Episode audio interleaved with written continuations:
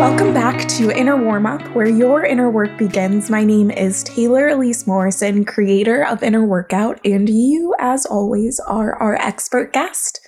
Thanks for being here. Let's start off the episode with our mindfulness moment. Today, what I want you to do is to feel your heartbeat without physically touching a part of your body. So turn your gaze inwards and start to notice your heartbeat. See if you can feel that rhythm. Maybe you're feeling your pulse in your chest, but maybe you're able to feel your heartbeat by tuning into your neck or your wrist or another part of your body.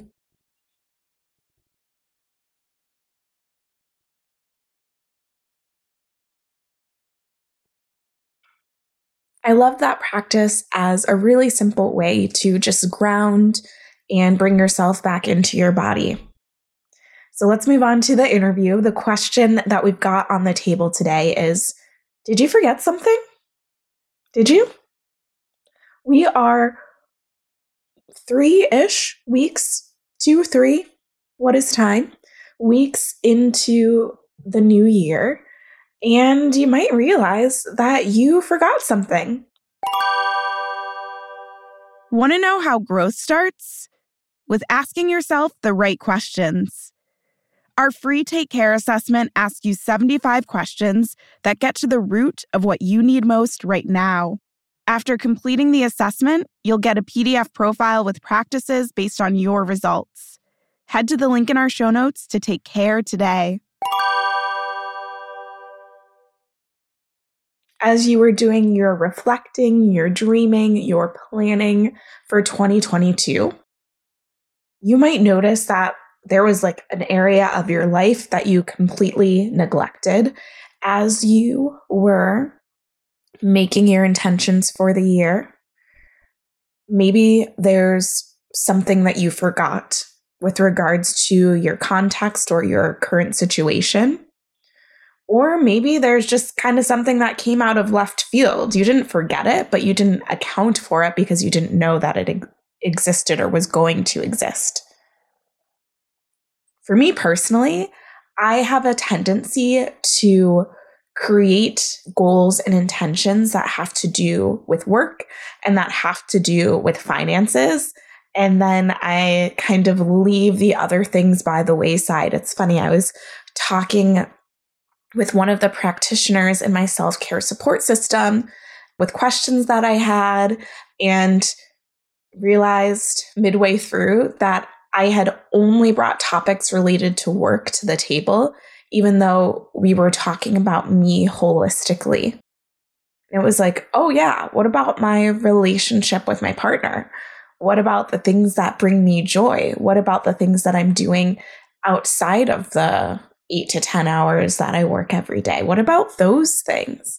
And even if I write down goals and intentions for other areas of my life, I can forget about those and instead place so much of the focus on those career oriented, financial metric oriented goals.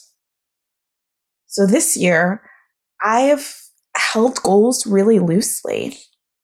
My mantra for the year is to cease striving. And so while there are things that I want to step into and that I want inner workout to accomplish in 2022, I don't want to get overly caught up in the numbers to the point that I am forcing, striving things, striving at things, burning myself out. That's just not the vibe for 2022. And even in that looseness, there are some things that I forgot or some things that I didn't expect. There's this curveball, this continuous curveball of COVID, where one wasn't expecting the Omicron, lovingly referred to as the Omarion variant. There was one maybe two things that we were talking about doing in person that I feel like I need to press pause on for now until I have more information. I don't know when it's going to be safe to do an in person event again. I also personally got COVID. I'm fine. I am fully vaxxed and boosted.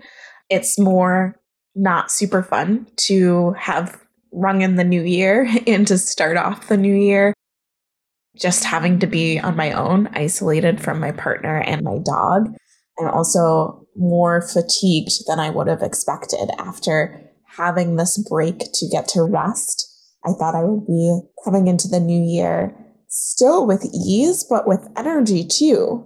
And I actually was going to record this episode earlier and had to take a nap because I was tired. So that was something again. Not that I forgot it because I couldn't have known that I was going to get COVID, but it's something new that I have to consider as I work towards my goals and intentions for 2022.